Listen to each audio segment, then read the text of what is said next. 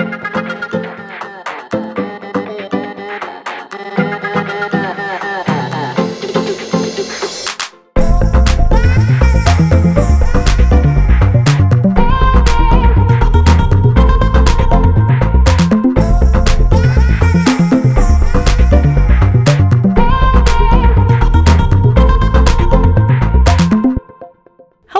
back to Pop Culture Footnotes, the podcast that keeps you in the loop on all things pop culture so you can talk about it with your friends. I'm Courtney, I'm Shannon. and we are joined this week by Brett Williams, Hello, everyone.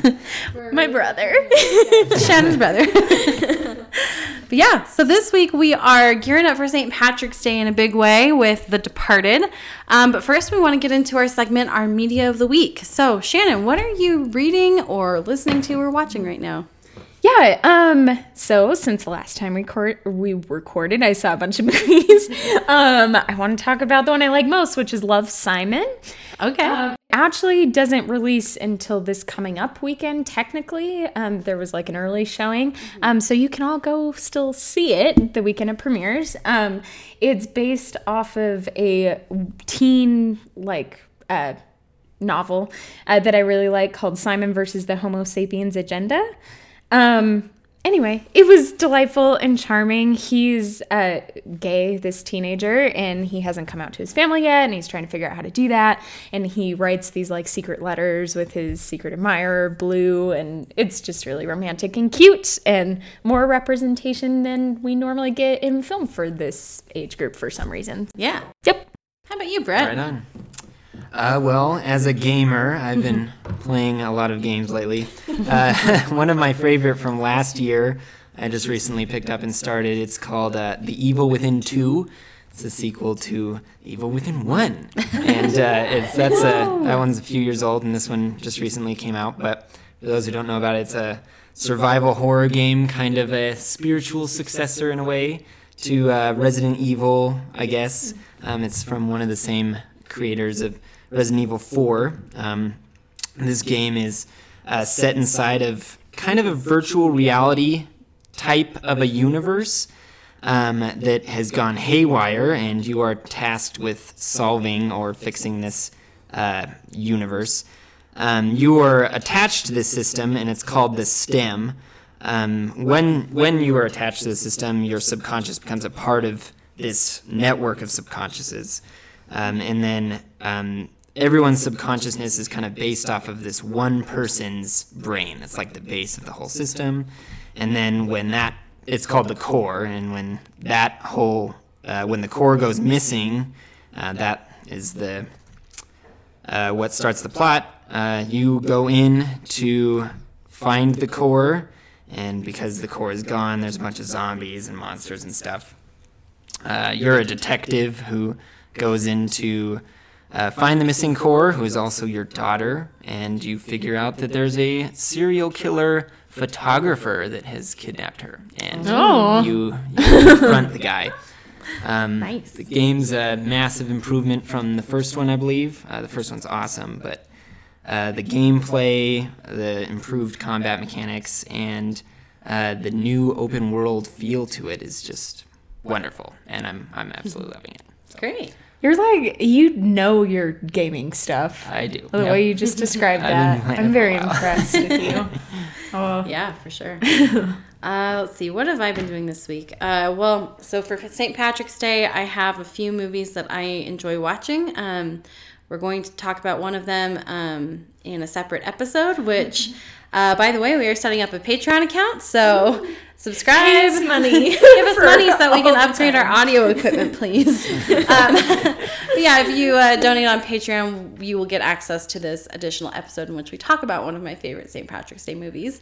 Um, but one of the ones that I will talk about here is called um, Waking Ned Devine, which I love. Have you guys seen that movie? I've, not, I've heard of it. Okay. Yeah. Yeah. So it's about this uh, this cute little Irish town that's mostly full of like elderly um, people, elderly residents, and one of them wins the lottery and dies in shock. And but nobody else knows that he is dead. So the main characters are trying to track down and figure out like they know that somebody in the town has won the lottery and they're trying to figure out who it is and cozy up to them so that they can get a share of the money. Um, and then they throw this big party and everybody comes and they grill everybody and realize no none of these people who bought lottery tickets like actually won anything and then they realize there's somebody missing. It's Ned Devine. Um, so they go to his house and find him dead with the winning lotto ticket. Um, but he's written his name on the back, so nobody can claim the money except for Ned Devine. So they decide. Um, one of them has a dream in which Ned is trying to share a chicken dinner with him, and he's like, "The chicken dinner is symbolic of the winnings." and so they pretend, like one of them pretends to be Ned Devine, and they have to fool the guy from the lottery into thinking that he's really Ned Devine. And Okay. and then they end up in order to do this they have to convince the entire town to play along and they're like we're going to split it evenly amongst all like 56 people in this town and yeah, it's cute. That's it. that sounds great. yeah. Anyway, cool. Well, um, like I said today, we're going to be talking about The Departed. Um, so, what are your guys' first exposures to The Departed? It's a fairly newish movie. It's like what, ten years old? Nine Yeah, years is old? it 2006? Yeah, it should be somewhere. it's right on my laptop. 2006. Okay, good guess, Shannon. Um, yeah. I watched it in preparation for this episode. Um, I'm not gonna lie, like Scorsese, um, I feel like I'm gonna keep saying this on this show. I didn't watch radar movies for a long time. Um, Scorsese is kind of like notorious for or infamous, what have you, for like his bloody, violent films. And so it should be no surprise to anyone that I hadn't seen a lot of them. Um, except Hugo. I saw that when that came out. Um, but anyway, so I watched this in preparation, and spoiler alert, I really, really liked this movie a lot. Good. So Sweet. How about you, excited to Brett? Talk about it. Well, I think the first time I watched this movie was about two years ago, maybe maybe like three years ago. Oh man, it might have been four years ago. It was quite a while ago. Um, but uh, it immediately at the time became my favorite movie. I loved it. I loved it so much. And back then, I wasn't super interested in film like I am today. Um, and this was this movie was one of the the pivotal moments in just my love of film. And uh, unlike Shannon, I'm I love violent movies a little bit more. And Apparently I I've watched do. so many of Scorsese's movies as a result of seeing The Departed. Um, and he's since become my my like all time favorite director. So I just it was it was mind boggling and just fantastic on every level. And it's one of those movies that I can remember how I felt uh, through most of the movie, and just I was glued to it at every second, which typically does not happen during movies for me. Being glued like at every moment. Yeah. So For the record, though, I apparently really like violent movies now because we both like Tarantino, Yeah. and we like we've gone together with our dad to see. yep, that was Um, fun. Yeah, that was interesting. um. Anyway, yeah. nice. Um, yeah, so for my first exposure, I have to be honest, this right here is my first exposure because I haven't seen it yet.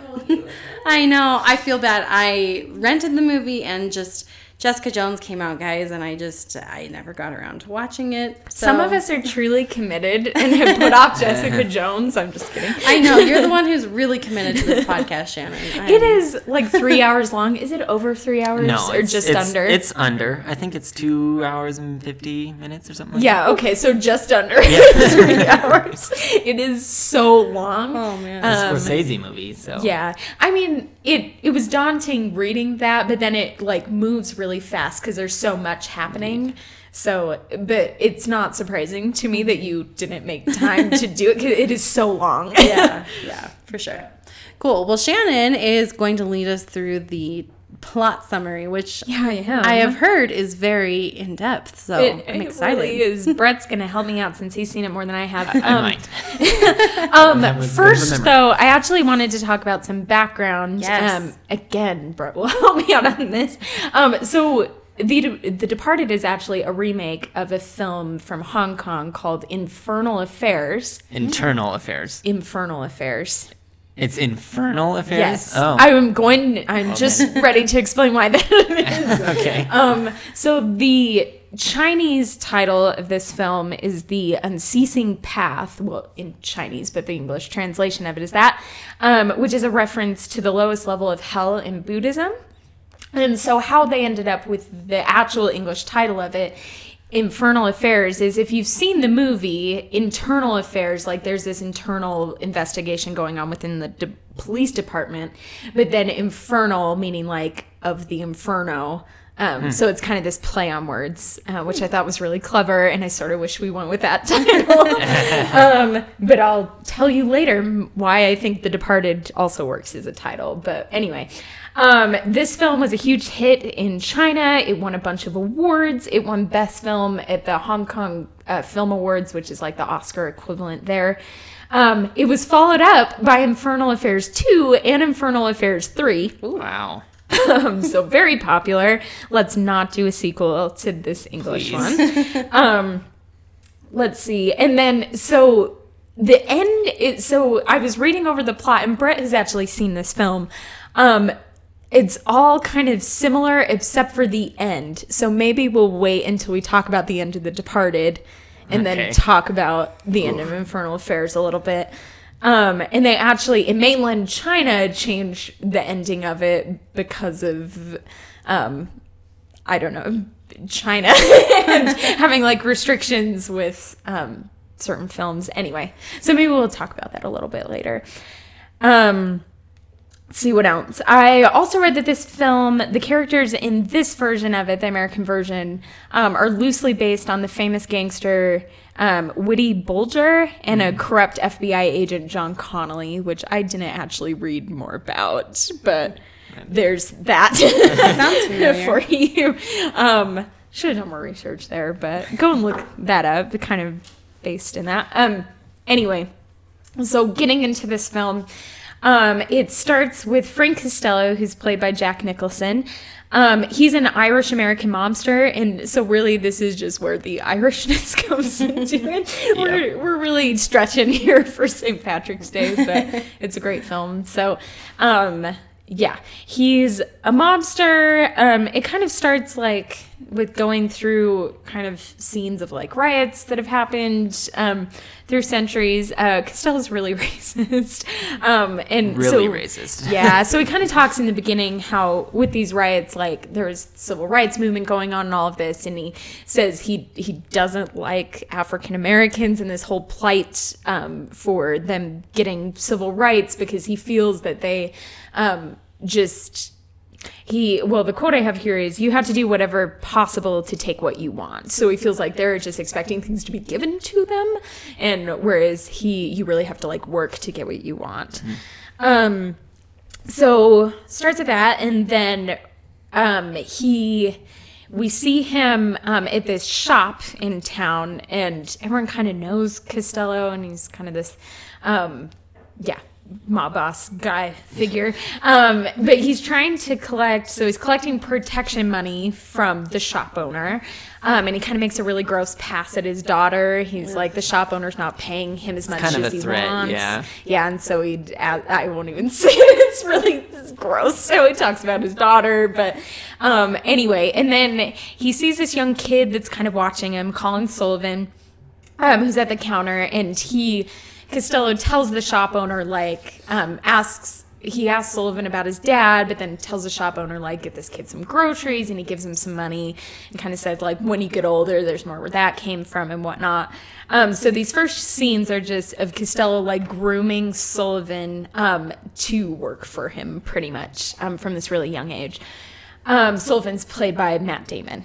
Um, right. I'm gonna keep getting him and Leo confused. Yep. I'm, I probably will too. Yeah. um, so he grooms Sullivan, and Sullivan ends up becoming a police officer. We see him going through the police academy. Um, and Costello's done this so that he can be a mole basically within the police department and keep him informed of everything that's happening. Um, so he c- completes the police academy. He's transferred um, to the state police force, the special investigations unit um, that's ironically enough, or not so much, probably intended. Um, it's focused on organized crime, so he's one of the very people that's trying to catch Costello, um, and he's on Costello's side. So you have that. And then we go back at the same time, we have someone else that's currently in the police academy. Um, and that would be Billy Costigan, who's played by Leonardo DiCaprio. Um, he, uh, his extended family was like really tied to organized crime, but I think he's kind of against his family. Like he doesn't really want to have anything Right. To do with yeah. that. Yeah, that's why he wants to be in the in the police because Yep. he wants to kind of shred uh, the legacy that his uncle had. I believe. Yeah. Um, so anyway, um, that's kind of his history. But he goes in, and I should have said before, like Sullivan goes in, and there's these two guys, Queenan and Dignam. Am I getting these right? So there's Martin Sheen and uh, Marky Mark, Mark Wahlberg, that are work for the police. And when Sullivan goes in there and talks to him, they're like, "Oh, he's so great. We want him to work in this unit," and blah blah blah. Um, then we see kind of the mirrored scene of Costigan going in there, and they just start harassing him, and they don't want him to be a cop, and they're trying to pressure him uh, into disqualifying himself because his family has this background in organized crime, and they just think he's a crook. Um, and they say you're too smart for this or whatnot. Um, but Costigan kind of like stands up to him. Is like, no, I want to do this. I want to get. I don't want to go my uh, down the path that my family's gone. Um, and so what they do is they offer him a job um, as an undercover police officer. But what he has to do is quit the police academy and serve like is serve time in jail for this crime he didn't actually commit to convince everyone that he actually is a crook and then he'll eventually inf- infiltrate uh, Costello's mob. Um, so he does that, and uh, Queen Queen and Dignam are the only two that know that uh, Costigan is undercover. That's important to note later. Um, so Costigan has been in jail, and then he gets out, and he tries to um, finance a drug deal dealer uh, drug deal with his cousin.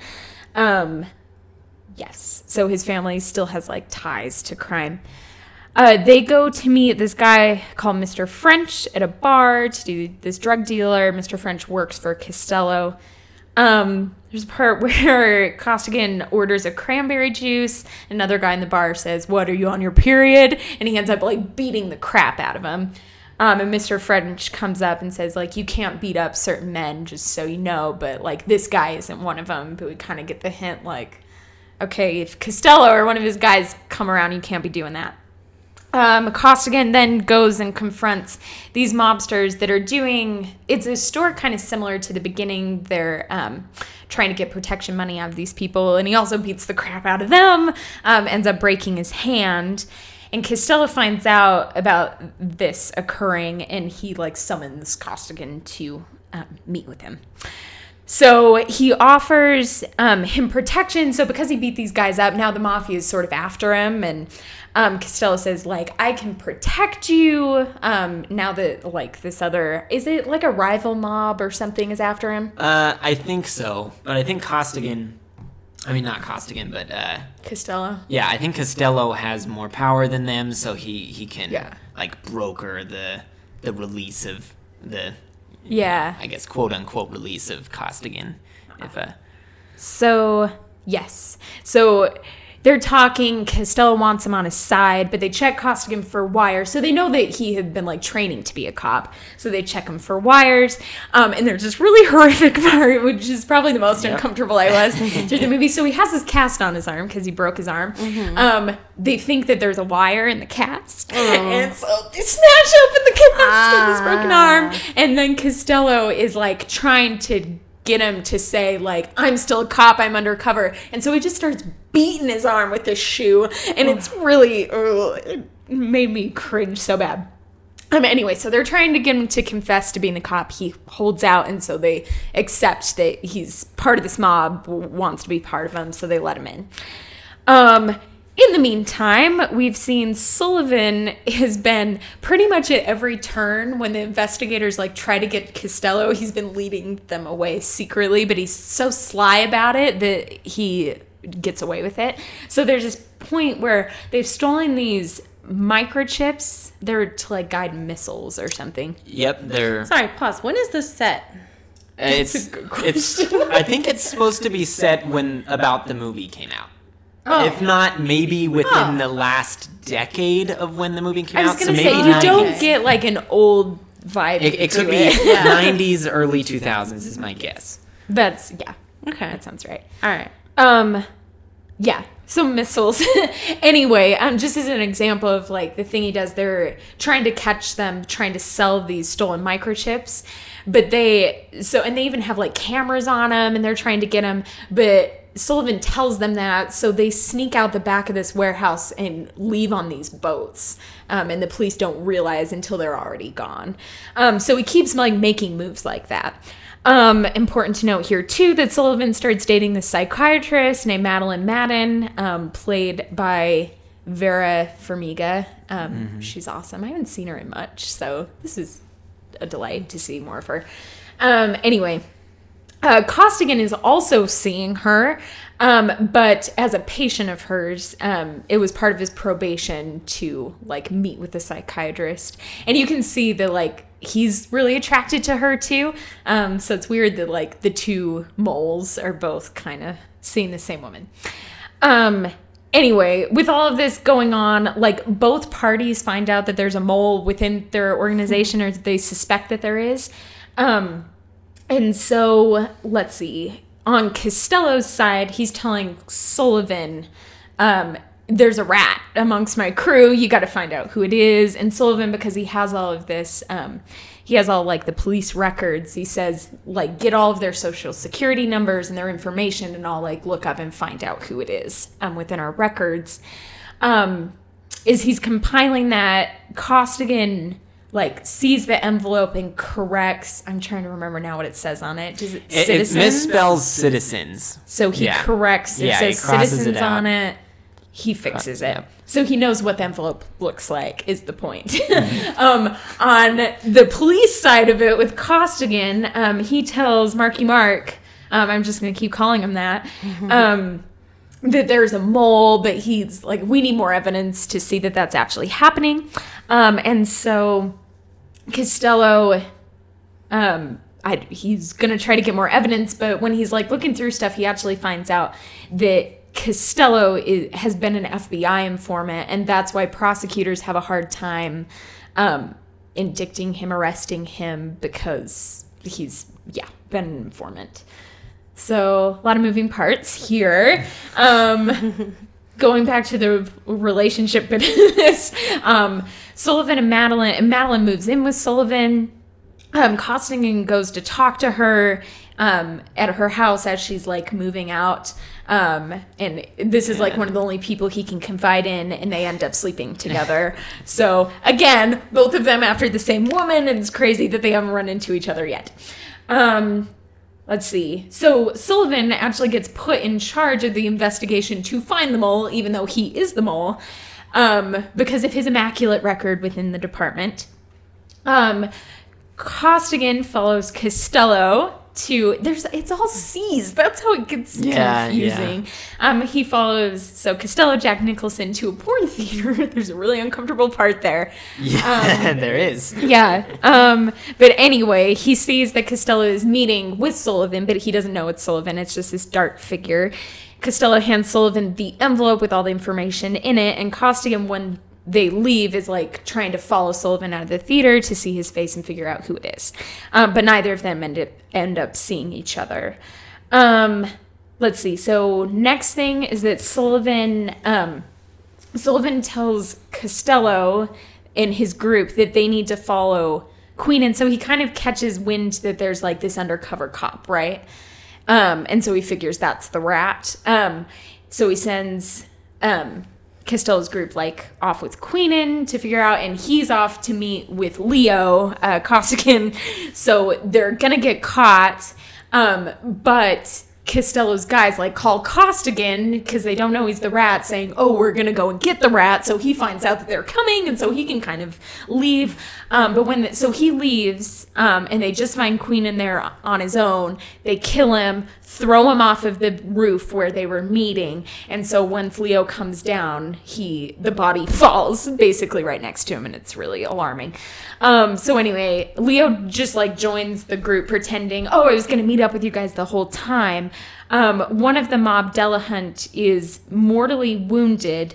Um, but he's sitting there like he has this wound, but he's figured out. So he told Leo Costigan that um, the he finds out he's the mole because when he had told him, "Oh, we're gonna go meet the rat. We're gonna go f- track down the rat at this address," he told him the wrong address, and yet Leo showed up there anyway. So he figures he was always the rat. Um, but he dies before he could tell anyone. So a tense moment where you think the jig is up and then it's not, um, which it keeps happening throughout this film. Um, a news report. Then they pretend that Delahunt, this guy that just died, was the undercover cop.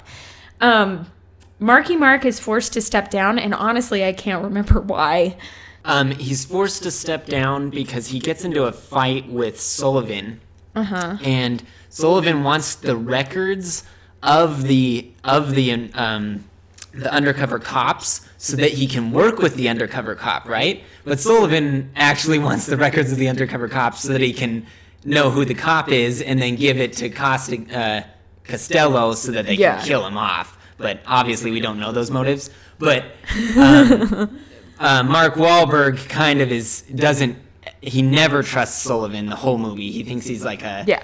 a tightwad kind of, and he doesn't he never trusts him. Yeah. So he says, "Screw you! I'm not giving the records." Yeah. And But he and then the guy out. ahead of them, the like new acting chief or whatever, says, "You're giving him the records, or Oh yeah. like The you're out of here." And he says, "Well, I'm off." I'm resigning then." And so Yeah. he resigns because he doesn't trust Sullivan, and he Thank won't give up the he won't give up the password to the to the records. And Perfect. he leaves. I couldn't remember that, and it's important later. Yeah. I'll keep telling you what's important later. um, so Sullivan, now that Queenan, uh, the chief that just died, now that he's dead, he's kind of like looking through his stuff, trying to figure out who the undercover cop was, um, is, and he finds his phone and calls calls the hidden number on the phone. Um, Leo answers the phone but doesn't say anything. And so, yet another moment where they almost catch each other and they don't. Um, I think actually, I guess he does talk, but he like won't say who he is and he won't just give himself up. There's one phone call that they don't talk to one another at There we all. go. And then later on, I think uh, Leo's character, Billy, uh, has second thoughts about it. I think he calls him back so that they can talk because he's like, screw this, I'm way Yeah. too stressed. I need to alleviate some of this. Yeah, and the poor guy, you just feel for Leo this whole Yeah, time because he like wants to do the good thing, but they forced him to live this life of crime, and he's he's just going nuts the whole time. And he's like, I want out. I just want to be done. Um, and so yeah. Um, then where was I? um, okay. Then amongst uh, Queenan's information, though, Sullivan also finds out that Costello was an FBI informant. Um, so Costello, his new thing is that they got this, they're picking up some cocaine, so they have yet another chance to try to catch them. The police all they actually get there this time. Um, and there's a gunfight that erupts, and Sullivan's there, I think, trying like he's gonna attempt to get Costello out. Costello has been shot. Um, but he's there shot and Sullivan now realizing that he's informed the FBI and he's actually a double crosser shoots Costello and kills him. Um there's this awesome moment that I think plays into it later and I'm to butcher it but he's um I feel uh, like Sullivan was talking about, well, why did you pick me as a kid? Like, what was it about me? And it kind of comes out that Costello, like, he has everything. He's got all this money. He sleeps around with all these women, but he hasn't had a kid. And so Yeah. Sullivan was kind of like his attempt at fatherhood, like having a kid. um, so that'll play in later. um, so Sullivan now, everyone, he's killed off the guy that knows he's a mole, and everyone thinks he's great because he killed off the guy that knows he's a mole. And so he's now just a hero in the police department. Um, Costigan now is sort of off the hook, I guess, a little bit. Um, he comes to see Sullivan. And now that like the mob's been caught, he's like, great, I can get out of this. He comes back to Sullivan, still not knowing that he was the mole. Um, hoping to have his civilian identity restored to get his money, like to just get out of this whole business. Um, but while he's there in the office, Sullivan has that envelope with citizens on it that he had crossed out and corrected. So Costigan recognizes the envelope and then puts it all together. Sullivan's been the mole this entire time.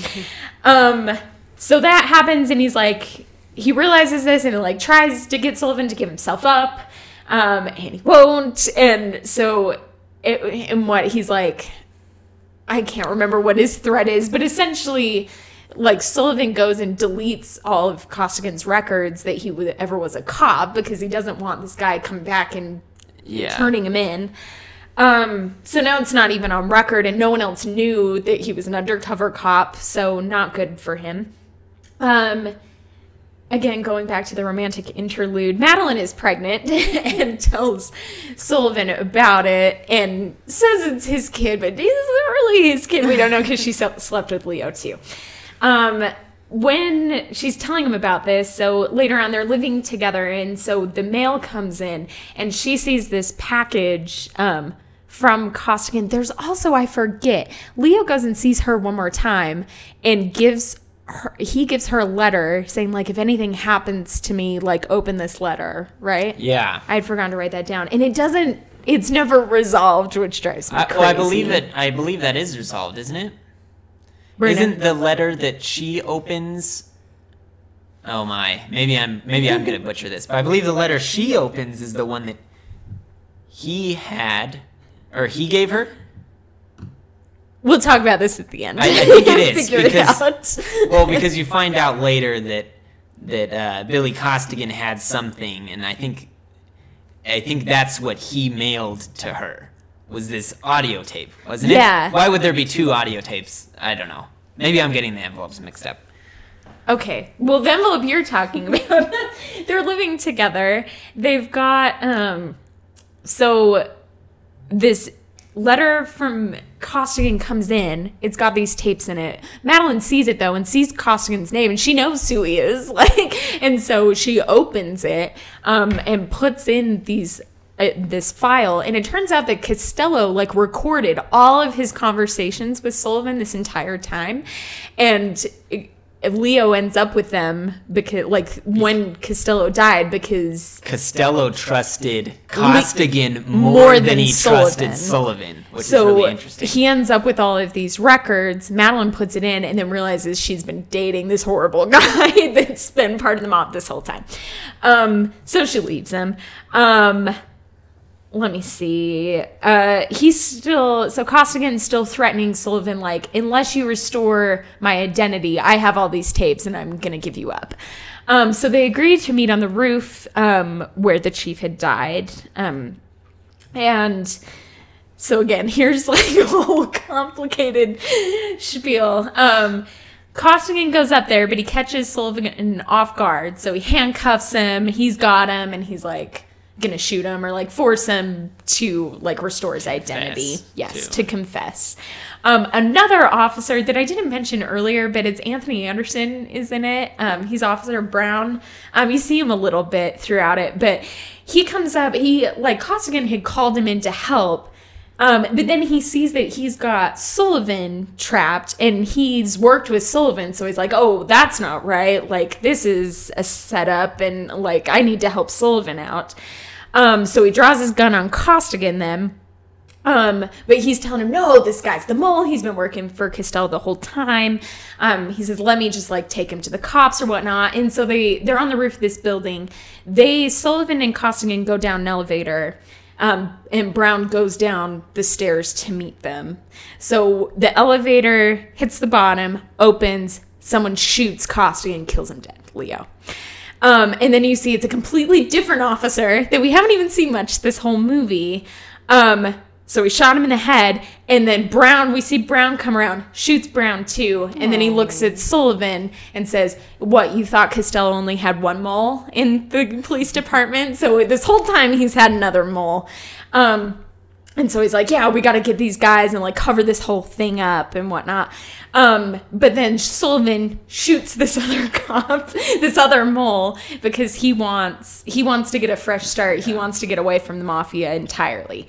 Um, so again, Sullivan looks like the hero. Let's off all these guys.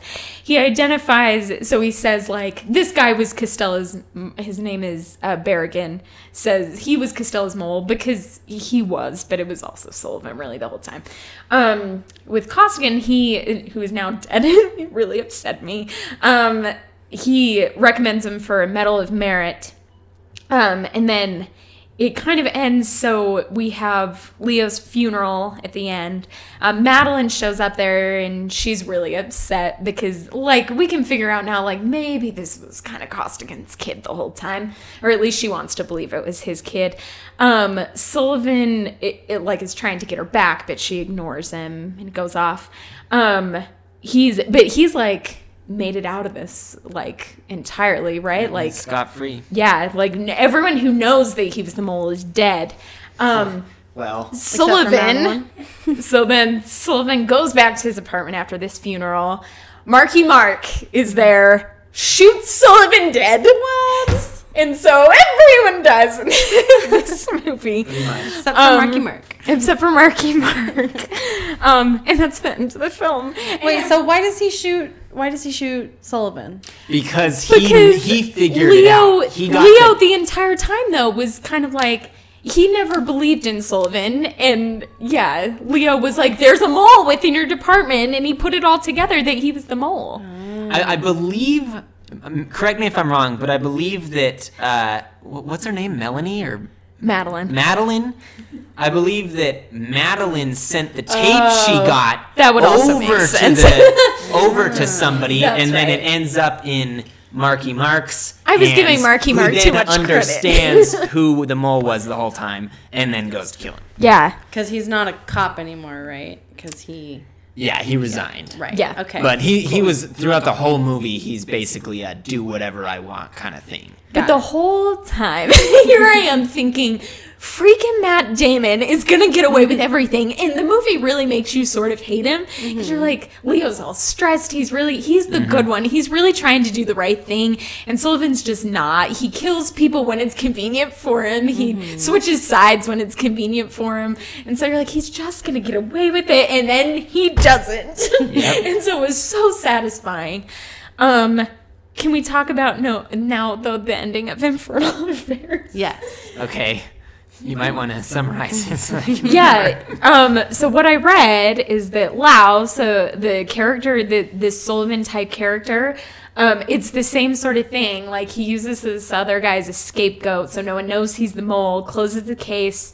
Um, Chan, who's the like Leonardo Leonardo DiCaprio type figure, um, it also died. Goes to his funeral, um, but he just gets off. Like he no one ever catches him. And he um it- apparently there's like a flashback that shows like a moment where he wishes maybe it was the moment where he met like the lead mob guy or something but the moment he wishes he could take it all back and just have had a different life. Um so maybe you feel some remorse for him but also he gets off.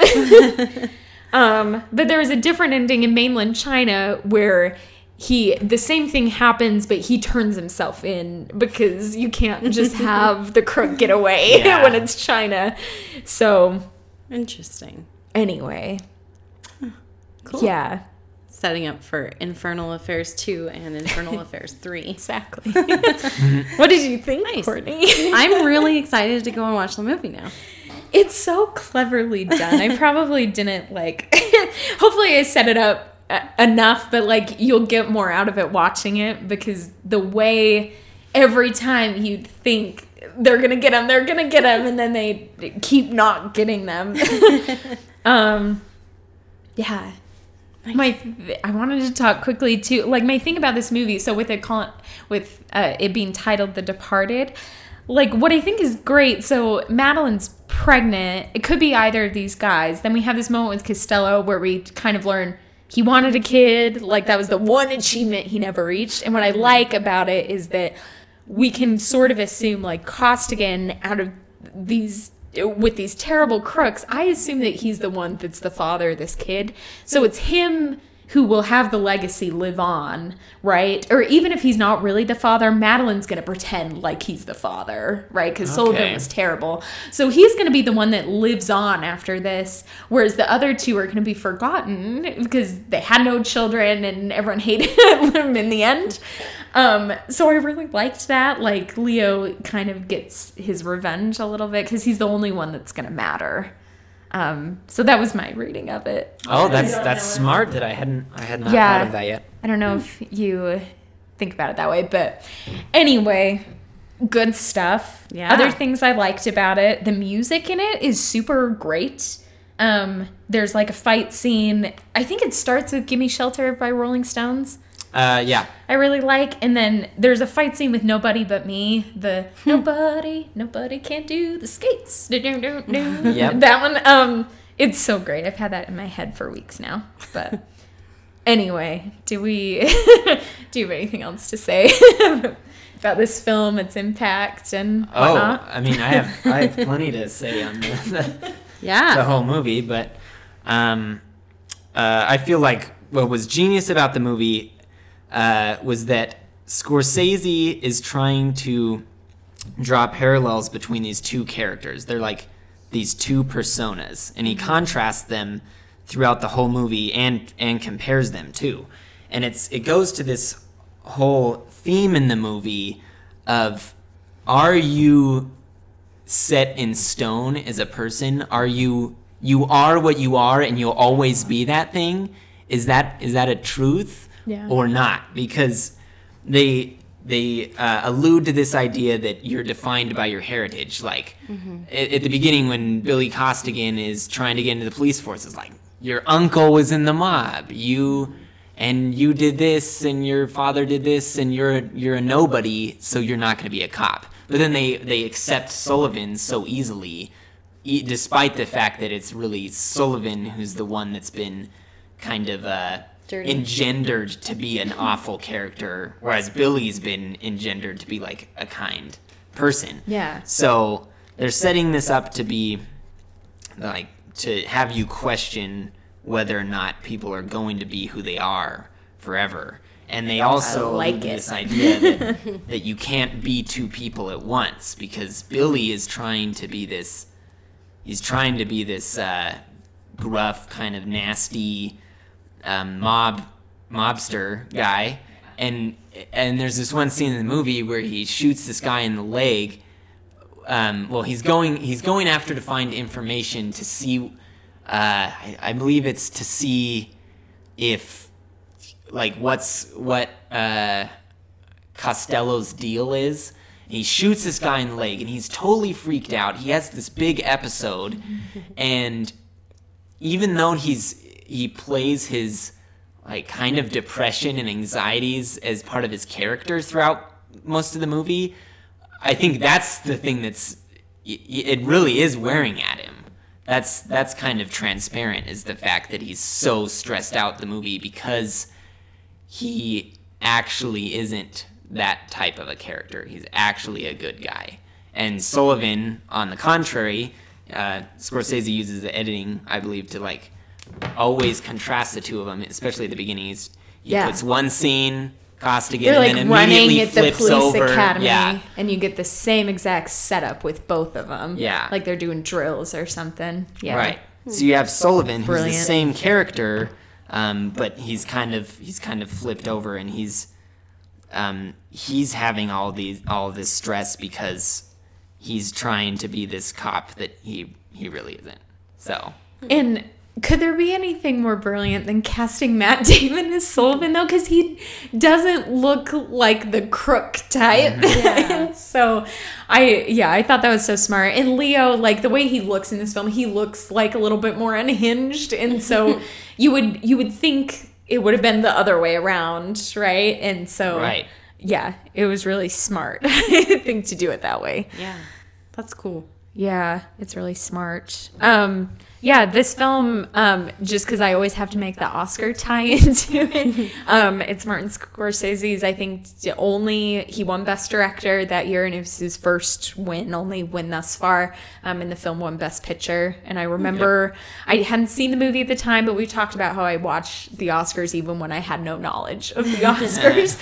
and I remember everyone just being like, yes, like this is his moment, because he made so many legendary things up until that point Yeah. between Right. Goodfellas and e- everything else. Like this is his type of thing. Like the, I think he's most famous for his mob mobster kind of stuff. Yeah, mm-hmm. Goodfellas is another, I mean, kind of similar ode to the to the mob. That's also brilliant in that regard.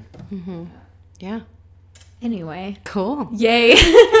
Go and watch it though. It's so clever. I mean, for those of you though that don't want the violence in it, like it is extremely bloody. Yeah. so a lot of swearing. Um, I thought that the Boston accents in this were pretty decent though. Yeah, Like, I I've never been to Boston, so I No, really but- know exactly. I'm just thinking, like with St. Patrick's Day, to get, make that tie-in, like we could have picked other, like there's Good Will Hunting or the town. I feel like mm-hmm. I've seen a lot of Boston films, and I'm not good at picking up on accents, but it felt like more legitimate. There are a lot of films where that's an easy mm-hmm. accent to screw up. Yeah, for so, sure. When we talk about our other film mm-hmm. for St. Patrick's Day and the terrible accents within that one, oh no. Yeah. yeah. I'm really excited about that. Uh, Cool. Anyway, So we have Shannon's recommendation. Brett, Yeah. what is your recommendation? Watch Oh, it. I'm Don't watch it. yeah, three thumbs up if I could grow a third arm. Does this Great. still? Where does this rank? Because I know that you love Fight Oh, Club yes. a lot. So, So, so this is uh officially my second favorite movie Fight of all Club's time, one. and that was that happened after it got demoted after I saw Fight Club. I think I like time. this more than Fight Club. I Fight gotta is say. me and the violent movies. Yeah. Maybe I'm just. Oh, I don't know. Who am I? Maybe I'm really violent. Fight Club. That's another one we're gonna have to cover on this podcast. Oh, at point. absolutely. We got to do a whole like David Fincher thing, I mm, think. yeah. Because I like a lot of Fincher stuff. Yeah. But anyway. Cool. Yay. Well, I think that's it for us this week. Um, join us next week when we are going to be talking about what are we talking about? Wes Anderson? Yeah. next week? Yeah. In preparation for Isle of Dogs. Brett's cringing because he doesn't like Wes Anderson I'm movies. good. I'm good over here. But too bad we're doing it. Yeah. so next week we're going to be doing Wes Anderson. Uh, we're going to have special guest Mindy on for that. Um, in the meantime, you can catch us on Castbox FM, Player FM, and iTunes, and right here on popculture-footnotes.com. Um, you can also catch us on Twitter at PC Footnotes or on Facebook, Pop Culture Footnotes. And you know we are always accepting suggestions for future episodes. So if there's something that you want to hear us talking talk about, then uh, shoot us an email, popculturefootnotes at gmail.com. Um, and then one last pitch here. Sorry, I know I'm stacking up a lot on the end there. But um, we, like I said at the beginning of the episode, we are starting a Patreon account. So go and uh, check that out. And if you like what Give you us hear, your money. if you like what you hear of, please donate, and we you will get our bonus St. Patrick's Day episode. Uh, Brett, where can people find you? Here at this table Uh, right now. yeah, that's that's about it. I do not have a YouTube channel or anything, but Great. I'm good. I've pleasure being a guest. Well, thank you for coming When on. we do more video game stuff, Yes. we missed you last time for it, but mm-hmm. you, true gamer here, like most Yes. knowledgeable person I know when it comes to that Yes. stuff. If you'd, if you'd Great. like to look me up on Xbox, my Yeah, gamer what's- tag is Coolman686. There you go. Came up with it when I was like 14, so It's funny how those things stick with us. Yeah. Oh yeah, it's really unfortunate. we won't get into that discussion. Cool. Well, that's it for us this week, and uh, we'll see you next time. Bye. Bye.